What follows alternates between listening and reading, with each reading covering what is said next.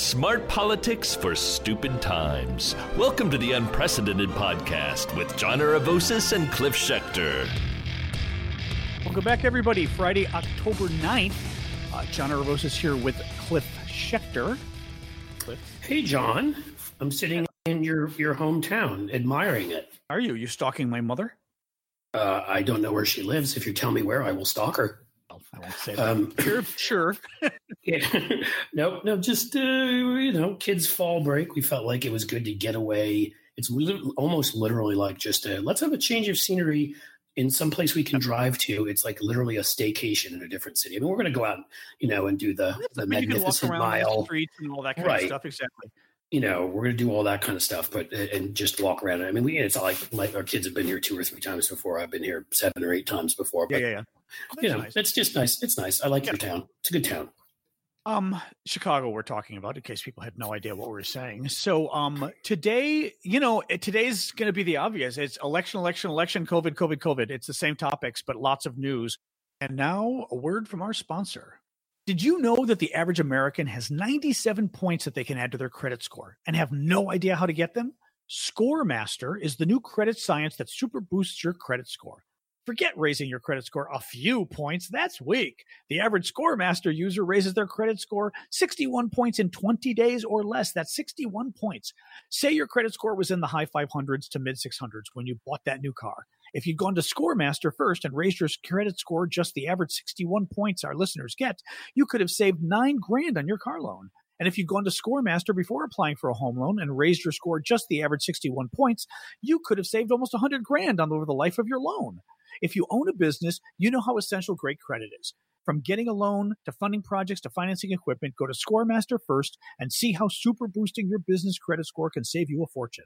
ScoreMaster, that's one word, puts you in control of your finances rather than the banks being in control. Enroll in minutes and see how many plus points ScoreMaster can add to your credit score.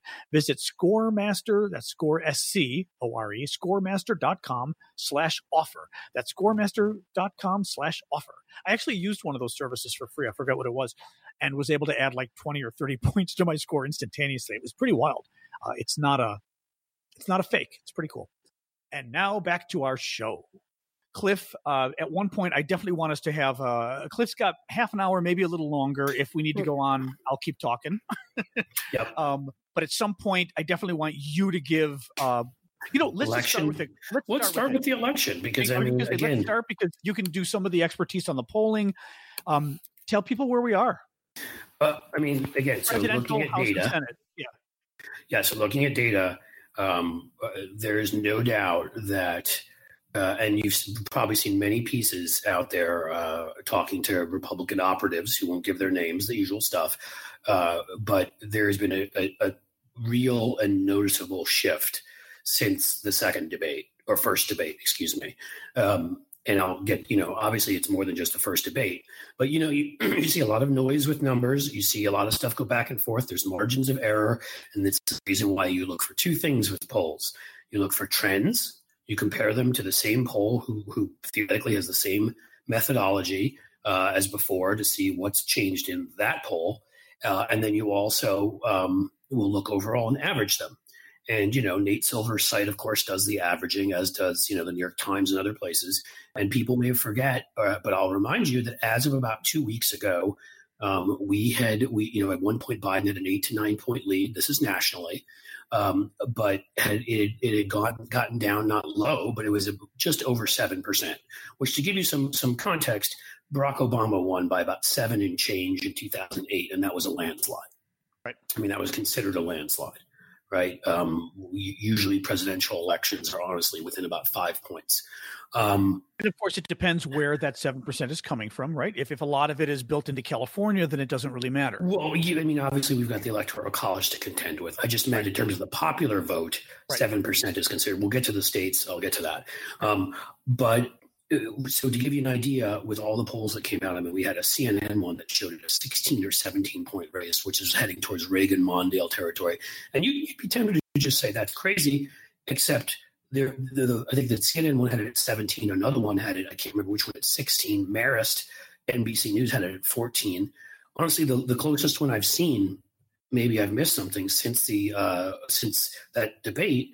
And again, let's wrap everything into that. Well, let me say the number first is 10 is the closest I've seen. So, um, you know, you've got the debate.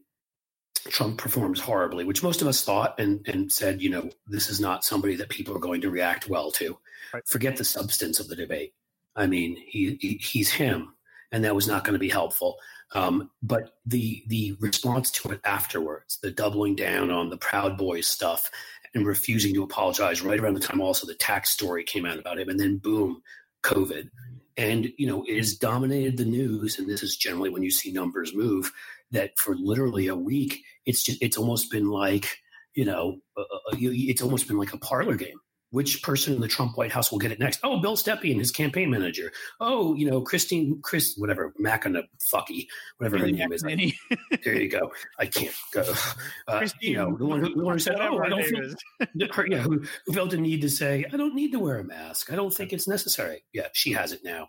Um, a number of Republican senators uh, have gotten it. Mike Lee, who's by the way basically been tweeting out lately that he doesn't like democracy. We'll get to that. Yeah, we'll get to um, that. Yeah, yeah, yeah you know, Chris Christie, basically everybody in Trump's internal circle uh, who was who, who he was doing two things with him: a debate prep, and b showed up to the the that ridiculous um, super spreader event uh, with uh, Coney Barrett, the the the crazy um, Supreme Court justice or to be, let's hope never, who they're trying to jam through in two weeks during a massive pandemic when voting's already started and whatever. I mean, not that you didn't know that every single thing in the history of the world that Mitch McConnell has said has been completely full of shit.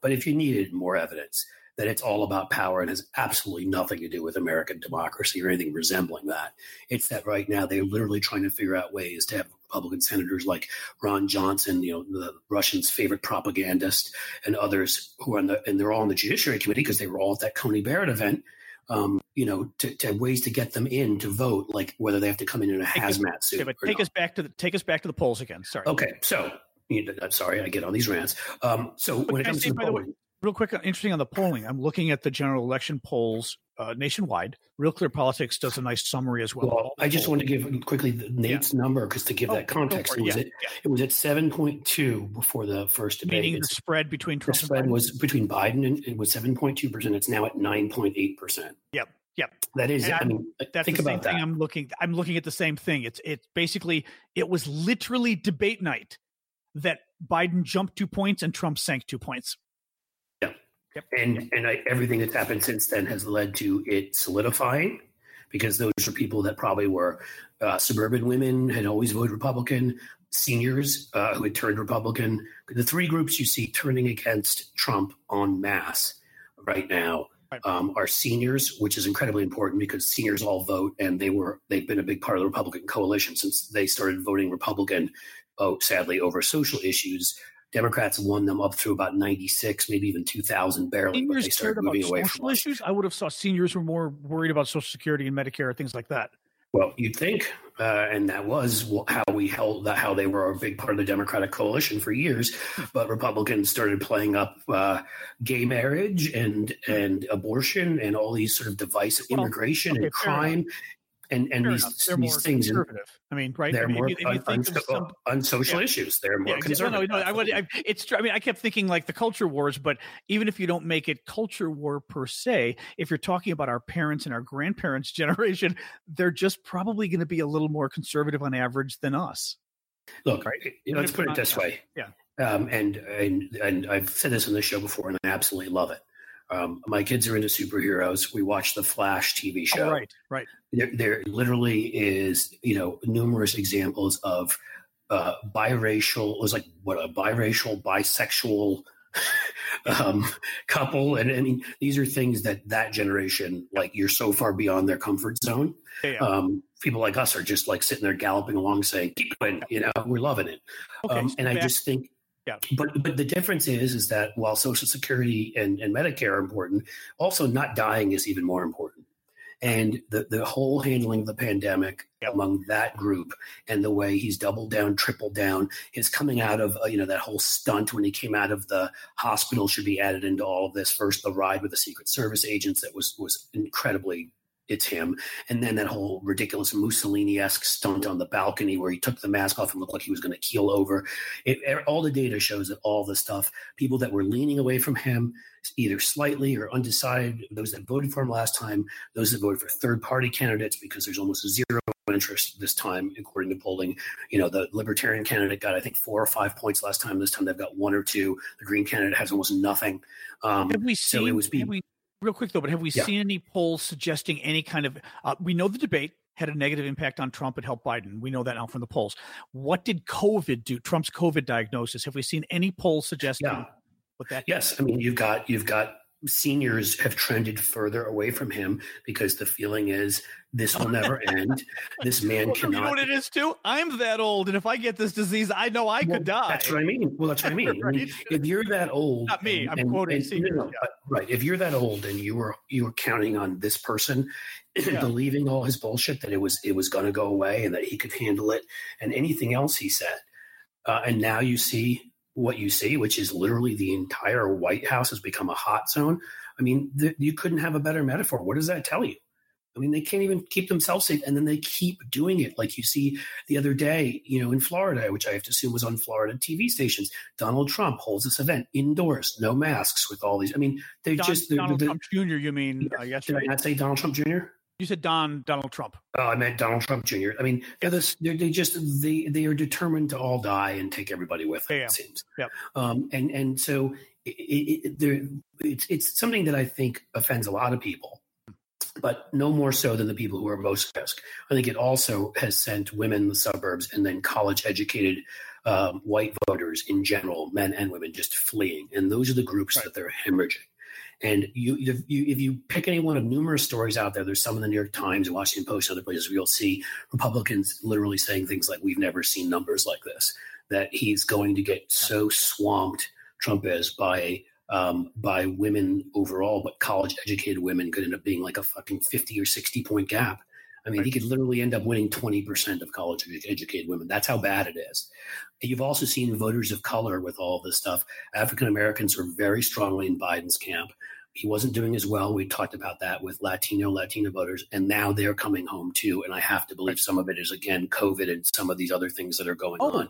So it's real quick, but did you see Go yesterday ahead. Trump Trump tweeted again about Puerto Rico? No one's been better for Puerto Rico than I have. I, I mean, this guy he tried to sell Puerto Rico to what was it, Greenlander or, or no Denmark? He was trying to exchange it for Greenland or something. Right. And I mean, he wasn't really that, because this was a fantasy in his mind. But if well, no, no, no, wait, wait, wait, that, wait, stop. Let me ask you. I'm sorry, I don't mean to keep cutting you off, but you may be you may be short on time today, so I want to milk you Good for every detail I can. Um, my question to you is, what's going on with the Latino vote that clearly Trump is panicking that he would turn around and say, I love Puerto Rico when he hates Puerto Ricans. That they're moving away from him that there were there were a larger number of undecided voters. Hillary Clinton was a much more known quantity because she'd right. been around longer, and Latino voters, you know, were very supportive. And what you had was you had Biden leading Trump by a decent margin, but what you'd like to, at the very worst, get is get a 65 35 right. kind of margin. You'd rather even get 70 30. And, you know, it was more like Biden in the low 60s, you know, and Trump wasn't much higher than he'd been. He was like in the low 30s or so, but right. you had a larger chunk of undecideds. Well, they've been heading towards Biden. What, it's one of the reasons why. Why do we have these? Just let me say this. Let me just yeah. say this quickly. It's yeah. one of the reasons why Larry Sabato, one of the election handicappers, just moved Arizona from toss up to lean Biden. Ooh, um, because like yeah. yes, there's been that much movement there.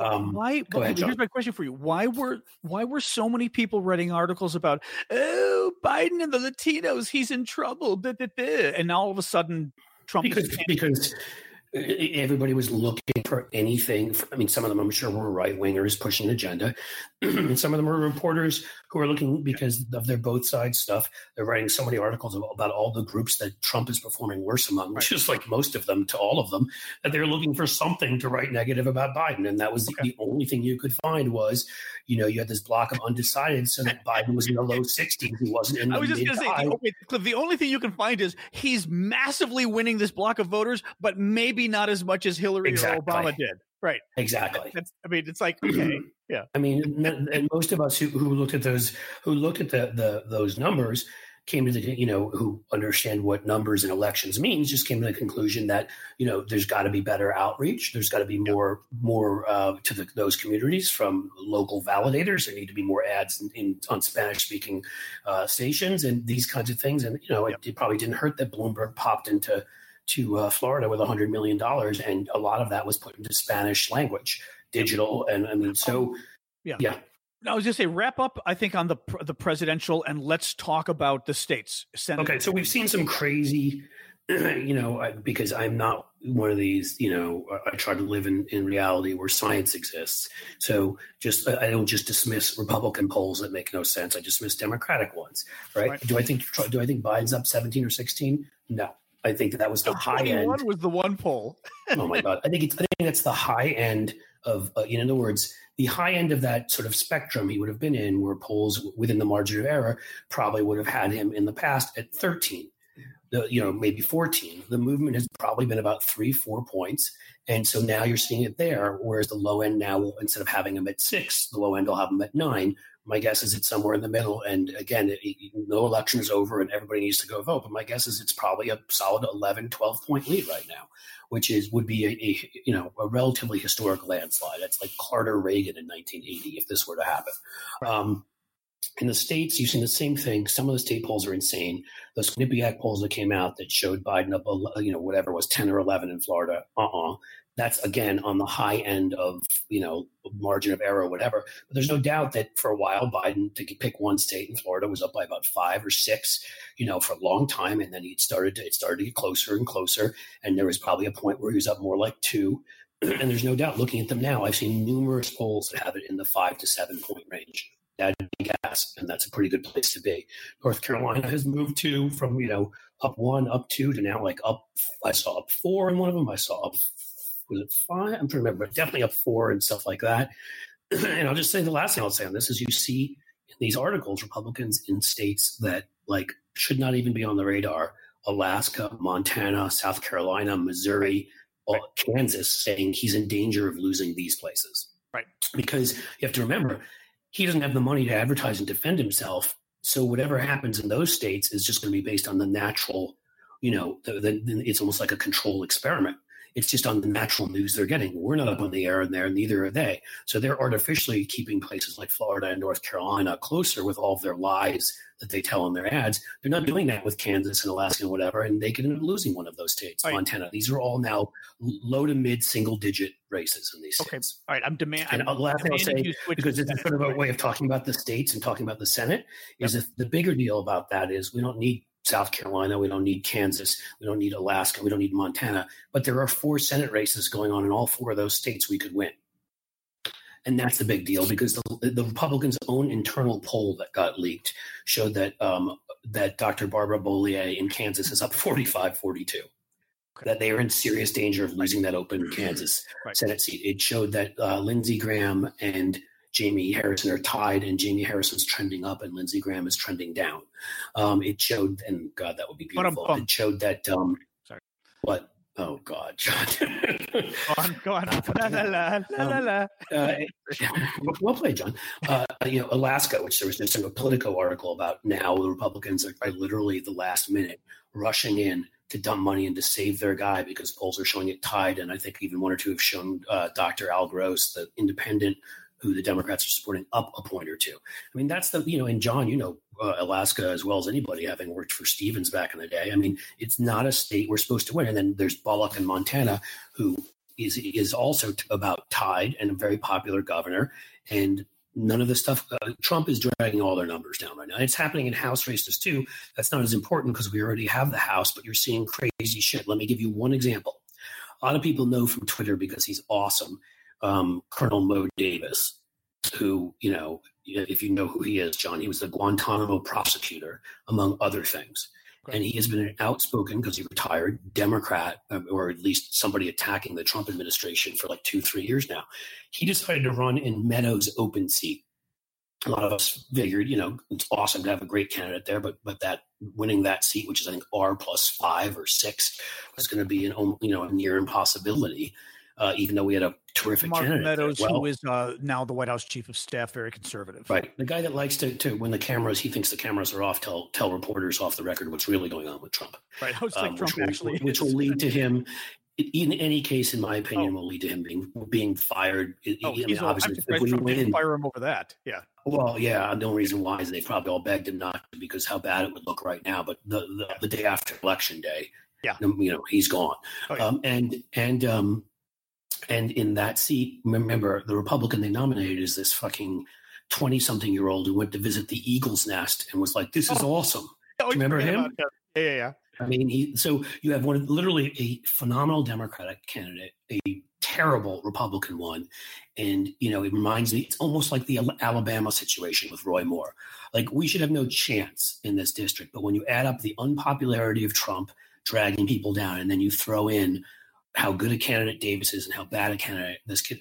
A poll came out that showed Mo Davis up four points, forty six to forty two. Like that would be insane if we won that district. And there's a lot of districts that are a lot less insane than that, that are a lot closer to the point where the the projections now are that Democrats will not only will not lose the House, which I don't think most people are worried about, but will pick up at least five to ten, you know, in the range of five to ten seats Right. and maybe Right. more. And now a word from our sponsor. Did you know that the average American has 97 points that they can add to their credit score and have no idea how to get them? ScoreMaster is the new credit science that super boosts your credit score. Forget raising your credit score a few points. That's weak. The average ScoreMaster user raises their credit score 61 points in 20 days or less. That's 61 points.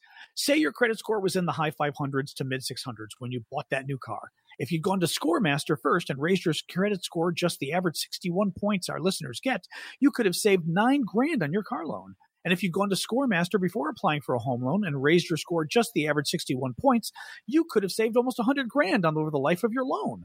If you own a business, you know how essential great credit is. From getting a loan to funding projects to financing equipment, go to ScoreMaster first and see how super boosting your business credit score can save you a fortune. ScoreMaster, that's one word, puts you in control of your finances rather than the banks being in control. Enroll in minutes and see how many plus points ScoreMaster can add to your credit score.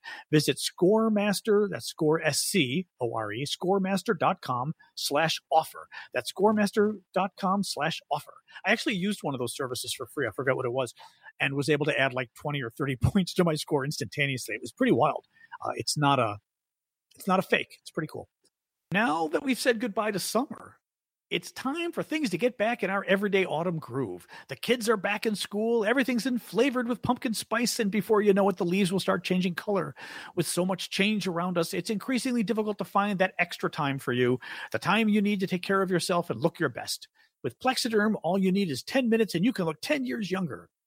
Plexiderm is a clinically studied serum that gives you the appearance right away of changes, uh, visibly reduced wrinkles, fine lines, and even uh, under eye bags in minutes.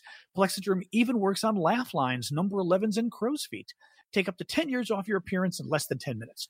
The results will last for hours, so you can take the family apple picking and look your best the whole time. Even better, Plexiderm doesn't involve any visits to a surgeon and costs less than a round of pumpkin spice lattes for you and your friends. You can try a six application trial pack for just $14.95 with free shipping when you visit Triplex, that's T R Y P as in Paul LX dot com or call 800 685 1292 and say the code VOICES. This order also comes with free shipping and a 30 day money back guarantee. Oh, that's good. At least, you, at least you could try it. Make those wrinkles, lines, and under eye bags disappear with Plexiderm. Visit TRY, as in Paul, LX, triplex.com or call 800 685 1292 and say the code VOICES at checkout. And now back to our show. Yeah, actually, I'm, Um, I'm looking at some of the specific polls like Arizona. There have been more recent polls that are still good for Mark Kelly versus McSally. Um, Yeah. You know, con- a little more concern. Montana recent poll shows uh, Daines up ahead by nine compared to Bullock. That's a poll Yeah, came out on Thursday. I I, yeah, that's that's not right. Emerson. Who who had that? Emerson. Oh yeah, they're they I think they're one of the Republican. I, I mean, oh, I that- didn't realize that. Okay, are they? well, that's I mean that's so far off as to be absurd. I mean, if something showed Daines up three points, I could say okay. I, Because I the even other I, I even think that would be on the outer edge. Yep. But but when you combine that that Trump has crashed in Montana to where he's only up by three or four points. And how popular Bullock is there and everything. Uh-uh. Okay, I shouldn't have switched. I mean, Daines, Daines up three points, maybe. Sure, Daines up one point. Sure, Bullock the same right. amount. It's somewhere right. in that range. Hey, talk for a second about why, and I'm assuming, okay, let me give my idea and then tell me if I'm right. I'm assuming the reason why a huge presidential victory uh, matters, meaning that you know the, our candidate wins by a huge amount, is the coattails argument. And I believe the whole nature of the coattails argument is that if we get such great turnout, right? You know, our people turn out in such great numbers, you run a greater chance. Oh, I remember we talked about this two years ago. Uh, something like ninety percent of people now uh, do a straight ticket vote to make it easier. That's they just pick Republican change. or Democrat right? So that if you get so many people turning out pro Biden, maybe 10% more than Trump, the ninety percent of them are going to click all Democrat, and it's going to help the down ticket. Well, just the, the, you know the nature of the parties obviously has changed, and it's coalesced where all the conservatives and right wingers are in one party, and, and, more moderate liberal, you know, in the other party. I mean, I think about someone like my mom who. In our district, in you know, I don't remember if it was eighty or eighty-four, would go out and vote for either Mondale or Carter, absolutely, and then would vote for our then uh, Senator Jacob Javits, who was rated the most liberal Republican in the Senate and probably more liberal than half to two thirds of the Democratic caucus. Right. Our liberal, our liberal House member Bill Green, who I voted, I voted for for Bill Green when I lived there, who literally was ranked the most. This is on the east side of Manhattan, the most liberal member of the of uh, the Republican caucus in the House. Our state senator Roy Goodman was it Goodman? I'm, trying to remember, but maybe Roy isn't the right. In any case, who was like very very liberal, who who went to the Republican convention I think in 2000 and said he couldn't support Bush. I'm just saying like that parties, and you know that because Chicago is the same thing. You used to have a, or in Illinois, you used to have these, you know, Edgar, Jim Edgar, and these types, these moderate to liberal Republicans. Yeah, yeah, yeah. And it, yep. it just, yep. you know, for the most part, there's some ex- exceptions, but it doesn't. So everybody votes straight ticket because, you know, Thompson of, uh, one of them as well. Yeah, I remember him. He yes, exactly. Because of how very good moderate Illinois Republicans. Yep. Just oh, and who was the great one who was the environmentalist? There was a fantastic one who was uh, here, who was a Rockefeller Republican environmentalist. I can't think of his name, who just was terrific, who I loved. I wrote a really good piece about him when he passed away, about his legacy back in the day. Thompson was a huge one, but I'm forgetting. I don't know. I'll look while we're talking yeah. and I'll, I'll yeah. find it. Um, but the point is, is that you know, it, it, people are straight ticket voters because, you know, basically it's pretty much a lot easier to know where who's going to re- more represent your values because the parties are so different. At this point in the Republican Party, if we're being honest, is not a party. It's become a cult and it's flat out dangerous. And, you know, and so, um, yes, when you're turning out more people like that, when you're doing all this, the coattails are hugely more important now than they were back in the day. You just don't have the ticket splitting that you have. So, I mean, in all these races we're talking about, Senate races in these states, again, it doesn't matter that Biden wins South Carolina or Alaska or, or you know, uh, Montana or Kansas, but if you know, if, if or Mississippi for that matter, where Mike Espy's only down one point and could win, which right. would be historic. I mean, Mike sent African Americans to the Senate from Mississippi and and South Carolina. I mean, that would be a thing almost up there with Obama becoming president. And so, you know, the the all you know all he needs to do is is perform in you know the 46 47 48 range in those states you know he can lose but if he's within three four five points then if you've got good candidates and Bullock is a great candidate harrison was a great candidate Bollier, Bollier and gross and espy they can win so yes, the coattails part of it is incredibly important, not just in, in what Biden wins, but what Biden keeps closer. So, so the folks that need to draw some Trump voters or, or you know third party voters or whatever don't need to do as much of that. Okay. Um, ditto for, for Texas, which Beto O'Rourke is pitching the Biden campaign on hard to go in big because Biden is still raising gobs of money. And I mean, you know, I mean, uh, winning Texas. Trump's money situation. I've been reading articles just this week that Trump's had to cut back a lot of ads because yes, he just doesn't have any more money. So his strategy, from looking at what he's done, seems to be like literally it's the head. It's, it's a it's a pinhead strategy. Like literally, he has to. It all rests on the head of a pin. Everything has to go perfectly, at least in the strategy that he's putting together. Which is they seem to be conceding Wisconsin and Michigan that they're going to lose. Um, they're pulling money from there they're pulling money from Iowa, Ohio, and a number of other states that are really too close to call, and they're just rolling the dice because they don't have the money for them and hoping that they hang. They think they're in slightly better position, and they're putting their money into North Carolina, Florida, um, Texas, Arizona. Texas. Um, yeah, I mean they have to. I mean Texas is basically tied right now. This is why O'Rourke is pitching Biden so hard. Yeah, I mean, I mean it's the great, last two, it's crazy. The last two polls to come out in Texas have shown it a tied race. Uh, Georgia, because the Biden people have gone up heavy in Georgia, um, and so they're putting all their money for the most part in the Sun Belt, um, with the exception of Pennsylvania. They're they're they're trying. They realize they can't win without that. So their their strategy is to hold Pennsylvania from the last election and all those Sun Belt states, and like basically, you know, they've got at this point a 270 something electoral vote strategy is what they've got. Um, and I'm not saying it can't work. Uh, I'm not saying anything can't happen. I'm saying everybody better get the hell out there and call everybody they know and email everybody they know and get people to the polls and vote. And you know, but it, there's no doubt that they're seeing the, the numbers, they're panicking, and they're really they have no money. Part of it's because Trump's been so crazy uh, that donors have, have, backed off. Part of it's because donors just assume he's going to lose at this point uh, with the polling numbers that are out there. That would happen to anybody. Uh, and then the last part of it, which is uniquely Trump, is that he was using so much of the damn money on his legal bills because that's the that's the kind of guy he is. Because he's got huge legal bills because he's a fucking crook, and because no, you know, of course, has no morals and is willing to spend all this money raised in the assumption people coming to the assumption he'll use it in his campaign to use it to try to keep himself out of jail. That they've spent a huge chunk of money that they no longer have to put on put into. Yep. So that's the, that's what's going on there. Let's okay. Let's pivot because we still got more election stuff to talk about and then a few other issues. But um, Kamala or Kamala, Kamala. God, it's so hard as the Midwesterner to say Kamala. It reminds me of I think I told you this a woman in grad school whose name was Dorothy, and she's like, "It's not Dorothy, it's Dorothy." And I'm like, okay, only the Wizard of Oz Aunt, Auntie M says Dorothy. Dorothy right? I mean, I was like, we don't say Dorothy in Chicago. It's very difficult to say. Dorothy. It just, well, it sounds like saying auntie. You know what I mean? To me, it's like Dorothy. Yeah. Just, it sounds like I'm being a fat. In Any case, uh, why the hell I was going off on that? The um, I don't know. Uh, what Kamala, we, Kamala, Kamala, Kamala.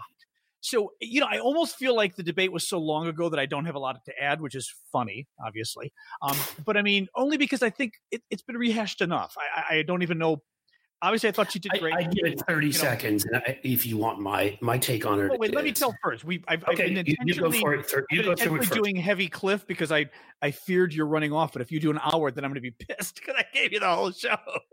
but well, I want you. I, to, mean, I know it's been a half hour, but I'm, I'm definitely going to have to go within 15 minutes. So, okay, yeah, so but you got the um, data, so I like it when you when you go on the yep. election data. But um, with with Kamala, I thought she was very good. I thought Trump was very good. Uh, Trump. I thought Pence was very good. I mean, obviously, he's an idiot. He's an asshole. He was horrible. He lied. But I'm saying in terms of how the public at large might perceive him, right? You know, he's very pres. I was talking to my mom barometer, very presidential seeming, right? He's very. I've always said that I I want, I like to elect people as president who come across as really uh, good, grounded business people, right? Kamala, yeah. Kamala, absolutely. She struck me as corporate CEO. It was her prosecutor, you know, the nice business suit, the whole thing. Pence, the same thing, looked like a corporate executive. I, I like that look. I thought both of them pulled it off. Um, she pulled punches a few times, and it was interesting because I forget who on CNN, I think it was, that mentioned it and said I was talking to you know a black colleague of ours, and he said to me, "She's an African American woman. Of course, she had to pull punches. She didn't have a choice." And then when I think back to the debate, there were multiple times where I felt like she bit her lip when you're going, oh my God, he just said this. You can hit him with this. And she kind of bit her lip and smiled. It's because she had talked to Hillary and Hillary gave her advice and said, you know what, as a woman, unfortunately, you've got to really, and we've talked about this too much, but the, this fine line between angry and librarian, you know, you don't want to be right. either one. So I thought she was very good, but I thought, I thought he was smart. He was up on the issues. I mean, he lied, but still he sounded like he knew what he was talking about and for some people that will give them some some comfort. Uh, whether the president uh, VP debates even matter, but I still think because the problem for her is problem, not problem. The uh, issue she has to deal with is Biden's older. I mean, Trump is old. Biden's three years older. And, you know, will Biden run for reelection in four years? We're not talking about it, right? But, you know, the guy could be 82 at that point, 81, 82. Will he run for reelection or, or will Kamala be the Kamala be the you know the, the presumptive next person, or God forbid something happens to Biden in the next four years in office, right? So with both VPs, you've got a real at least possible COVID, especially real possibility. Maybe one of them will be president, so that she's got to really convince people she could be president. I think she did. I liked her. I always like her. Well, she was always my top choice. I think she did it in a huge way. I think the thing that she's so good at um, is that she delivers harsh critiques with a smile. Yeah. And she doesn't yeah. lose her cool.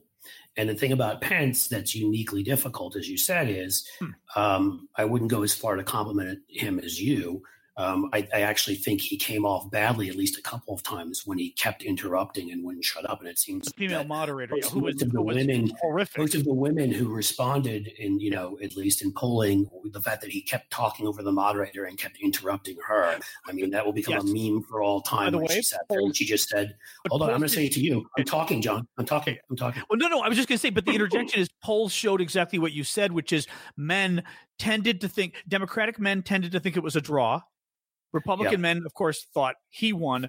Uh, Democratic, the women, the women on the right especially didn't like what they saw. Interestingly right. enough, and yeah. and that's the thing is that he or not women, comes women, uh, vis-a-vis Pence, yeah. Yeah. The women he comes off to women as that boss that that never listens to their idea, that always yeah. thinks, you know, I mean, he, to me, I tweeted out he's this classic mediocre older white guy who's never done, never performed. His his governorship of Indiana was a fucking catastrophe. Yeah. His vice presidency is a catastrophe, but he just still thinks he knows better than everybody else. Yeah. Now he did it. He interrupted in a, in a much more polite way than he didn't scream and yell and act like a fucking baboon. No, I mean, um, certainly. Um, so I think yes, he, he certainly came off with more. Just correct because he talked over. He came up with more gravitas. He, yeah. he, you know, in all there's no doubt. But I do think the interruptions, I would say, hurt him. His appearance. Yes led to question. Let's see if I can get into the fly on his fucking head because I saw that yeah. right away. I still am going to yeah. claim I was one of the first ones on that. I started tweeting. I'm like, there's a fly on his head that will not leave. It wasn't even that it landed there. It's how right. long it, it, hung out. I thought yeah. it was like maybe an SOS. It was crying out for help. It was yeah. stuck in his hair goo. Um, he's so oleaginous that maybe it was just covered. Okay, I'll stop. Yeah, Point being, um, that that but the, the thing, and, and again, this is what we've worried about him when I've talked about on the show a smarter, better fascist than Trump yep. is that he is he Pete Buttigieg, who I know you're a huge fan of, John, and I, I, what he's been doing the last couple days has been incredible. I'm a fan of his too. Basically said before the debate, the biggest danger with Mike Pence is he is completely comfortable in a calm and collected way, looking you in the face and absolutely lying and throwing out statistics and context uh, to back up his lie and and and pushing it you know, the way when he said to attack tried to attack Kamala Harris, Kamala Harris for politicizing the deaths. And you know I mean he, he's yeah, yeah, like yeah. The, stuff, the stuff he says is so outrageous that I'm so glad she's so good at this because it would have made me want to punch him in his fucking face. And she yet held her you know with all the lies and all the you know Donald Trump worries about everybody and you know all this garbage that was coming out of him. Um, he's you know I think the interrupting and the way he looked was probably a negative, but overall he came off as somebody, no doubt, that that we came off as much calmer, had it together more, and lied with a with in a soft tone, which is what yes. he's good at. He's so, a good I mean, liar, I guess. No doubt Maybe that's my point. He's Right, this is nothing like the first debate, but overall polls did show still that most people that in the two polls I saw, each of them gave it to Kamala by an average of about ten points. I'll take it. All she needed to do really was to come out even. People thought by a little bit she won. Fine. Well, do um, no harm. You know, do no harm has got to be the that's exactly right. Most campaign right vote now. on it. Uh, most yeah. people don't vote on it. If anything, with some of the hardcore Republicans who are even horrified by Trump, hmm. maybe Pence stemmed the, the bleeding a little bit, you know, for a moment or two, for a night or two. But then, of course, Trump jumped right back in with his crazy tweeting and going on that uh, Fox interview and acting like a complete lunatic and calling for Obama and Hillary to be arrested. And I mean, yep. you know, that's the thing is that even if even if Pence helped for a second to give the impression of there's more stability in this administration than you think, you know, all it took was Trump within 12 hours to come out and do what he does. So I mean, right. you know, it may have stemmed bleeding on their side a little bit for the short term, but long term does nothing. So so the next debate, Trump and Biden, totally fucked up. Um, and and f- I mean, it's been pretty funny actually. Yesterday, Trump just went back and forth ten times, uh, maybe okay, maybe it was four times, right. on whether they wanted the debate, they didn't want the debate, they wouldn't do it virtual, maybe they would, and it's there anyway. It was what what is good is I think that that is a sign, just like the stimulus negotiation, which by the way is back on, and the word is Trump is desperate for a deal, which is hilarious because Trump yep. is the one who killed the entire thing two days ago. Remember, this is the deal maker, the guy that makes all the best. I mean, everything about this guy's person it's anybody bought is hilarious. Yeah. He's well, and I mean he's on the fucking he's joke. on the drugs now because of his COVID, and it's probably affecting his mind. But what is good about this is even for the election, he's always been he's too hands on in a funny way, right? I mean, I think right. he's what do they say? I not, not with the, details, just with the big picture, and he's terrible at the big picture because well, he can't stay on message. It's he's the crazy. joke. I forgot what the uh, there was a joke about pigeons and bosses, but the main I, there was an expression for he's a swooping boss or something like that. But it basically means the boss that's really distant and then they swoop in like a pigeon, shit all over everything, and then fly away. That's Trump. So he's not there, Jimmy Carter, managing all the details every day, but he likes to swoop in and no, do this, do this, do this. So he just fucks everything up and screws up the planning. He screwed up the whole negotiation over the debate next time about how safe it would be. He screwed up the stimulus talks. And then it also makes him look weak because now Pelosi knows Trump is of course, Trump is desperate for a deal. It made no sense that Trump was like, eh, don't do it by the election. In, in a long list of stupid things that he's done, that may have been the stupidest. They could have tried to portray this as Democrats were, you know, trying to just get welfare and give this to that and lied their way through it. So they weren't going to sit down. Instead, Trump was like, nah, we don't need a deal. Yep. It's basically he brought, and that's what you've seen in, in some of these articles with their numbers cratering in these states, and you know the Senate Republicans like McConnell freaking out they're going to lose the Senate. Oh, delicious. Yep. Um, you know, is that things like this, where he said that, and so basically what he said to everybody out there who's jobless and fucked to this, like, screw you, ah, we're not going to do anything. We don't need to do anything for you. Yeah. Yeah. Like, who would do that and take the blame on themselves? This moron. That's who would well, do it. And, and I think one of the risks is that voters sit there and go, you know, things are so fucked up. Let's just vote against everybody and see what happens. Except if you vote against everybody and Republicans are in charge, it means the Republicans are going to pay, at least in the Senate and the and the presidency. You know that that's the yes. because it's not clear that the money would have gotten there quick enough to help people, but it feels good. It feels like government's functioning. The markets would go up. People would say, "Oh, thank God, there's more help coming." It just gives you a more positive feeling about what's coming rather than Jesus Christ, everything's cracking down. Everything's falling down. And as a government, as a president, you just want more money out there to help people. You just want that as president. You want to spend more money, again, the economy going, last little push. He's an yep. idiot. And he did a lot of crazy stuff, but that was the well, and actually, now, that's why he should have reached the deal in September because he needed the money out there. So there was correct. an economic blip in October that looked like, whoa, more and I think hired. that has to with right. seniors too. Again, and and and and you know these groups that he's hemorrhaging among, among is just the lack of stability.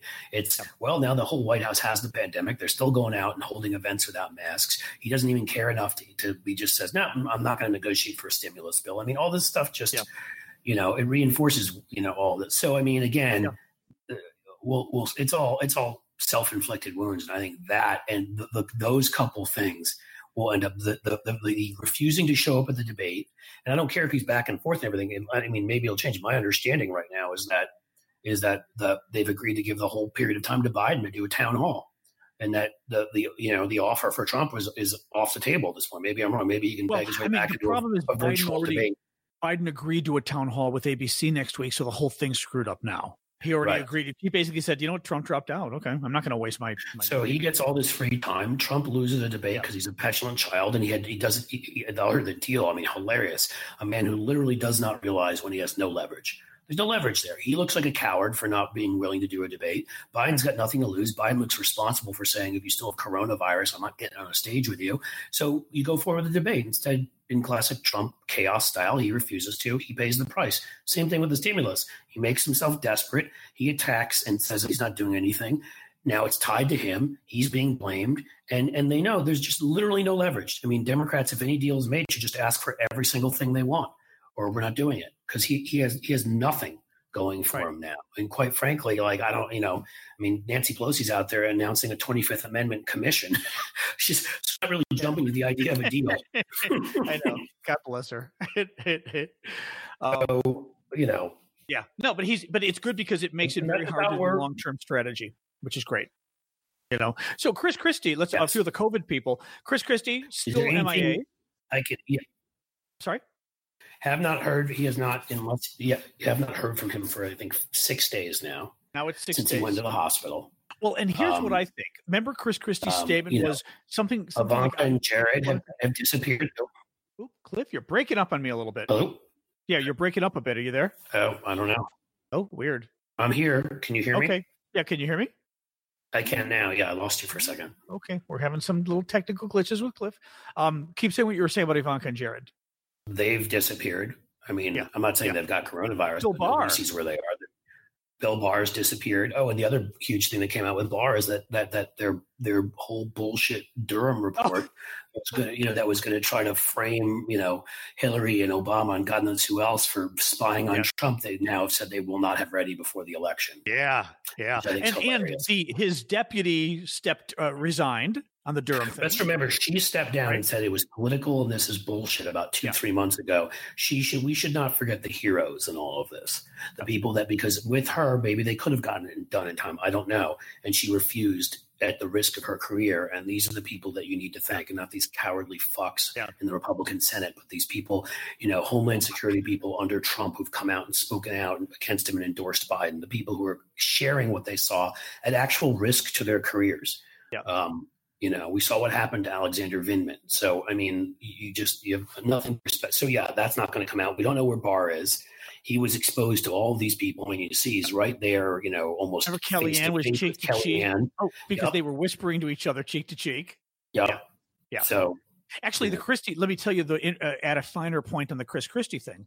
So he and remember he admitted himself to the hospital Saturday or Sunday, and he said he did it out of an abundance of caution, and we all went or something like that, and we all went. Who admits themselves to the hospital? Oh, I feel fine. I tested positive, so I guess I'm going to check into a hospital for a few days. Nobody does that. So, but we were mocking him at the time. Now that he's been MIA for six days, yesterday I saw somebody in New York tweet some I don't know journalist or somebody else and said I talked to three people who who should know I forget what the expression is with knowledge of the situation who have told me that Chris Christie's absolutely fine he's not on a ventilator and I tweeted back and I said you don't usually have to use anonymous sources to say someone's fine and not dying that's correct.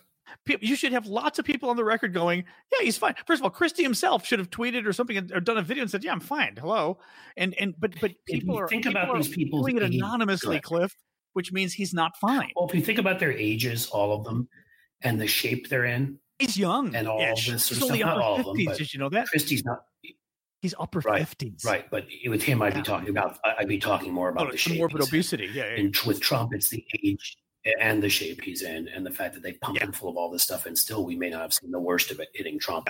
I just think, again, statistically, uh, one of these people would would become Herman Cain.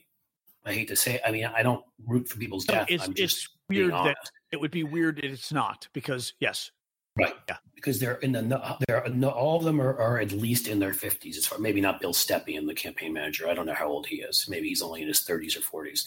But almost all the other ones are north of fifty. And when you combine north of fifty with the shape some of them are in and some of the other stuff, statistically, one of them, Yeah. you know, but we're We'll hearing see. about none of them and it's weird um god you know the uh uh the militia and i'm going to use militia on purpose here the terrorist attack planned by the militia against the michigan governor whitmer and by the way i'm using people need to use the word militia in this case everyone's been saying don't call them a militia no no no no no you need to say militias are planning terrorist well, I wouldn't even call them militias. They- They should be called terrorists. no, here's hear me out. Hear me out. The word militia is already part of the lexicon. We need to convince people that the word militia means terrorist. I'm good with that. Right? That's why you say, yeah, that militia terrorist attack. The militias were Yeah, planning oh, a terrorist If attack. you really, yes, you use what I militia mean. and terrorist next to each other. Yeah, Um, that's what I mean. Because otherwise, otherwise you're actually leaving the word militia exempt. If you say, oh, terrorists in Michigan, nobody thinks, oh, it was a militia. No, no, no, they were terrorists. You've got to say militia planned a terrorist attack to overthrow the government. And one of the reasons they were really upset, one of the guys who planned the attack, they were going to kidnap her and basically put her on trial, which means they were going to execute her, basically. Um, one of the guys in his social media ramblings or whatever was very upset that she closed the gyms in the state for COVID. oh, that's definitely. Is there a, a better Karen reason to to commit a kidnapping, assassination, and overthrow the government than she would- closed my gym? I would also throw out these couple of facts. And if One you've of the seen guys, these guys, One of these guys is very is, is, is a picture's been going out with him prominently hanging around with Charlie Kirk, the head of Turning Point. Oh, USA. I didn't know that. Yes, who also, by the way, just got in trouble with Facebook for fake comments and ads and all sorts of stuff. I don't know if Facebook will ever actually do anything to them. Right.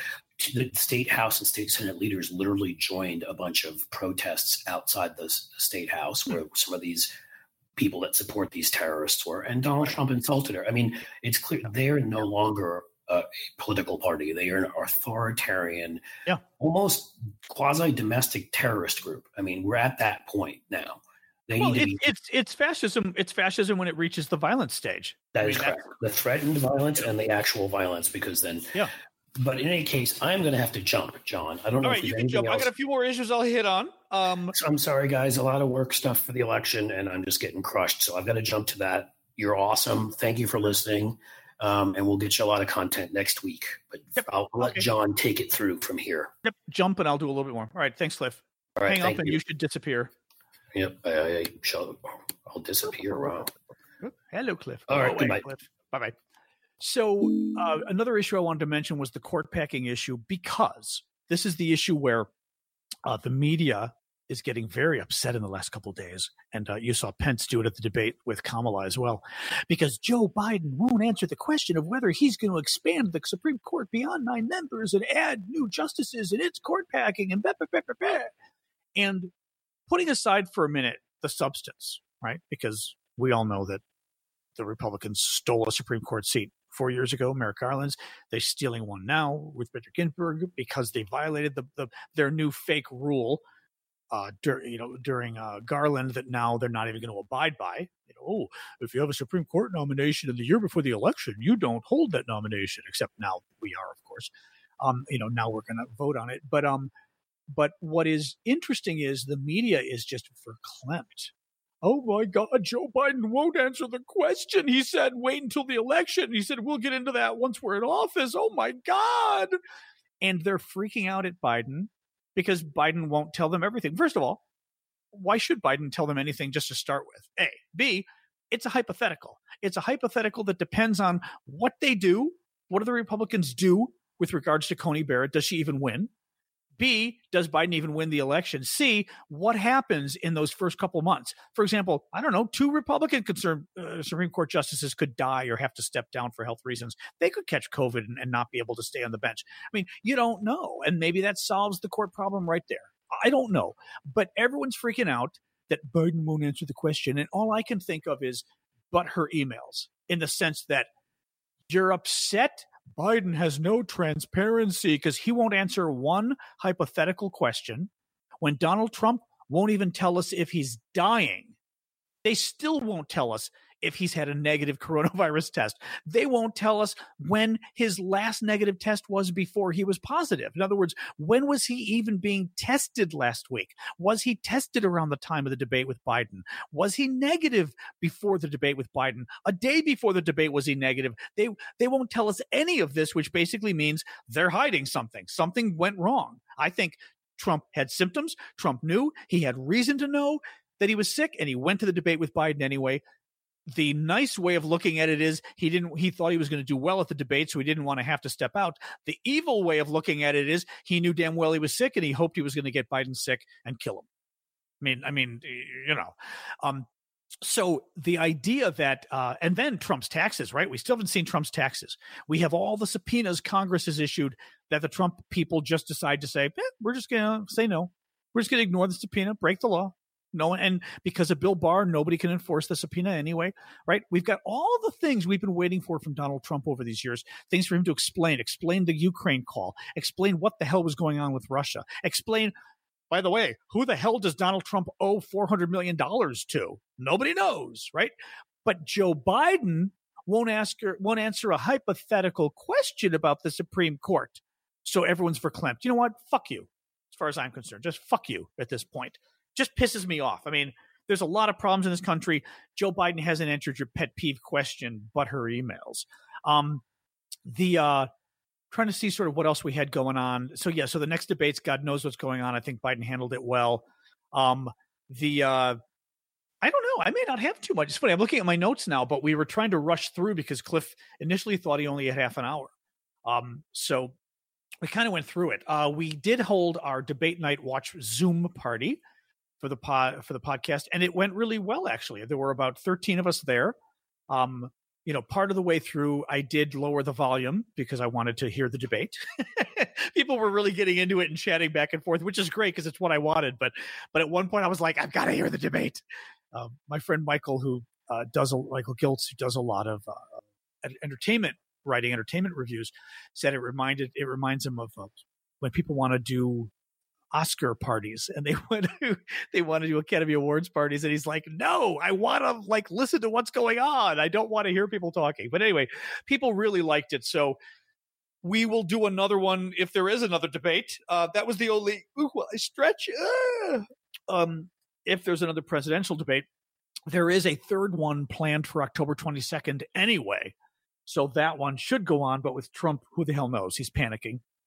Um, but uh, but we'll do one for that. And who knows, maybe even election night. I don't know. I mean, I, I may do it election night and you know leave it on i may not participate as much but if folks want to be able to chat because i know i'm sorry the last little point with that which was nice some of the folks were saying you know they, they sort of live in rural areas there aren't a lot of democrats near them so they really didn't have friends to even get together with to watch it so i think it might be a nice idea to do it for election night just for folks almost like a coffee you know drop in people can just drop in when they want, hang out, chat together a little bit, and I'll have it on and I can keep popping in. But anyway, I think we're to do it. It was it was nice, and it was it was fun to see the faces too of people. It was just kind of fun to kind of fun because we've got a little virtual community here, and and especially for Cliff and me because we're always doing the talking. It was nice to have people. Oh, which reminds me, we, we are definitely going to do a Zoom podcast for I think for the uh, we owe the ten dollar and up supporters. Uh, a uh, well, initially we called it a what was it the G not the G chat the uh the Gmail thing, the Hangouts, which I hate. Uh, but we're going to do a Zoom with you guys, and we're going to set it up. I might even try to set it for next week. One of our podcasts will simply be a Zoom. You guys can join in, talk to us, uh, ask questions, etc. And then I'll put the audio and video up for everybody else to watch. But the advantage for the ten dollar participants is you actually get to join in. So hopefully next week I'll let you know about that. Um, otherwise, God, it's October 9th. You know, I, no, I mean, I'm still feeling good about the election. Obviously, we should all be worried to death. I mean, it's all cliche at this point. You know, don't trust the polls, get out and vote. I mean, obviously, I'd say uh, spend as much money as you can on the campaigns, uh, get people revved up, keep talking to people about how good the Dems are, how the Republicans are in trouble. You know, one of the things that's really good about convincing people that Trump is in trouble is it kind of makes people give up. Like they kind of say, well, you know, I'm not going to give any, I mean, Trump's going to lose. I'm not going to give him any money. You know, maybe I won't even vote or whatever. But there, there, there's a, uh, self fulfilling prophecy aspect to people who think they're going to lose and voters who think they're going to lose. They just kind of give up, which is good. So I think keep talking that up. Keep uh, same thing happens on our side, right? The more people think, "Holy shit, we can win this," the more there's an incentive for them to uh, contribute to the races last minute, for them to show up to vote, for them to talk to their friends about it. It creates an excitement. I mean, I'm excited. It, it creates a fervor, and that fervor makes you want to do just a little bit more. It, it it's um what's the expression? Nothing wins like success, or something like that, or or nothing excel. Uh, the basic point being that um, the best way to sort of win is for people to think you're going to win. I think. Um, oh, Pelosi's doing a press. Con- oh, she did a press conference yeah, about her uh, the stimulus. Um, I'm trying to think what else. Let me look at Twitter really quick. But we did kind of we kind of flew. Well, it's been almost an hour though, but we kind of flew on that one. Sorry, didn't mean to go so fast, like I said, but we thought Cliff was going to be so quick with that. Uh, he was going to be gone. Um, okay, Illinois congressman test positive for COVID. Representative Mike Bost, B O S T, Republican, Illinois 12. He tested positive. I don't know whether he was at the Trump super spreader event, but that's interesting. Um, anyway, so that's where we are. Um, like I said, the polls are uh, the polls are looking good. We've got uh, only three weeks before, but I guess the final point I'll say with that is, you know, again, with Hillary versus Trump, the polls kept going back and forth. She'd have large margins of victory, and then she'd go within a, a point or two, or Trump would even be a point ahead.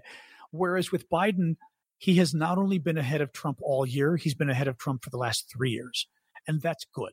And there's going to be voter fraud on their side. You're going to have the Russians. We still wouldn't I wouldn't be surprised if there's going to be some kind of October surprise from WikiLeaks and the Russians and all of that. This time around, I wouldn't be surprised if it's just totally fake. You know, if I were the Russians, I'd just fake something, right? Um, also, if I were the Russians, I would just, I would just uh, steal one ballot. You know, change one vote on a voting machine just to really screw things up and have everybody not trust anything that's going on, right? So, I mean, there's lots of ways the Republicans could screw this up. We know that Trump is coming up with more ways. The Justice Department, he he did some kind of change to the rules where the Justice Department can now investigate voting irregularities like while they're happening. So the idea is to try to, I guess, interfere with the polling places, stop people from even showing up. So there's there's lots of ways Trump can can muck this up and trust that he and Bill Barr will do it. Now, I guess the the irony is if Bill Barr is really sick with COVID, then it's kind of like you or me being sick with the flu. The last thing we're doing is being helpful at work. You know, so if Bill Barr is sick, I'm not going to wish him sick, but if he's sick, it's it's not helping Trump. And Trump, by the way, you know his doctor, the quack, uh, now is saying that Trump is is fine to be back on the campaign trail on Saturday, which is insane, absolutely insane. But you know what? He's infecting his own people. I mean, I feel bad that they're infecting everybody else at restaurants and things like that. But as far as his own, you know, his own voters, whatever, know, he wants to affect his own voters, that's his choice. And if they want to keep showing up without masks, it's their choice. Anyway, um, I don't think I've missed anything big. I feel like there's something big I'm missing, but I think that's it. So, all right, it's Friday. Yeah, we'll be back Monday or Tuesday, depending. As always, I mean, you know, something huge happens, we can always do an emergency podcast. But at this point, we'll be back Monday or Tuesday. And uh, I think that's it, folks. So, yeah, thanks for joining us. Thanks for doing the, the Zoom hangout. Like I said, that was fun. So we will definitely do more of those. And we've got to see if we can find some more election guests because I really want to get election guests now for the next few weeks to talk about what's coming up. But um, knock on wood, I'm I'm cautiously optimistic but scared to death, which I think is the way you should be. So fight, think you can win, but fight like hell, being afraid it's going to be stolen from you, and that's the best way to win. All right, folks. So thanks for joining us, and uh, we'll see you next week. Bye bye. And now, a word from our sponsor. Now that we've said goodbye to summer, it's time for things to get back in our everyday autumn groove. The kids are back in school, everything's in flavored with pumpkin spice, and before you know it, the leaves will start changing color. With so much change around us, it's increasingly difficult to find that extra time for you, the time you need to take care of yourself and look your best. With Plexiderm, all you need is 10 minutes and you can look 10 years younger. Plexiderm is a clinically studied serum that gives you the appearance right away of changes, uh, visibly reduced wrinkles, fine lines, and even uh, under eye bags in minutes.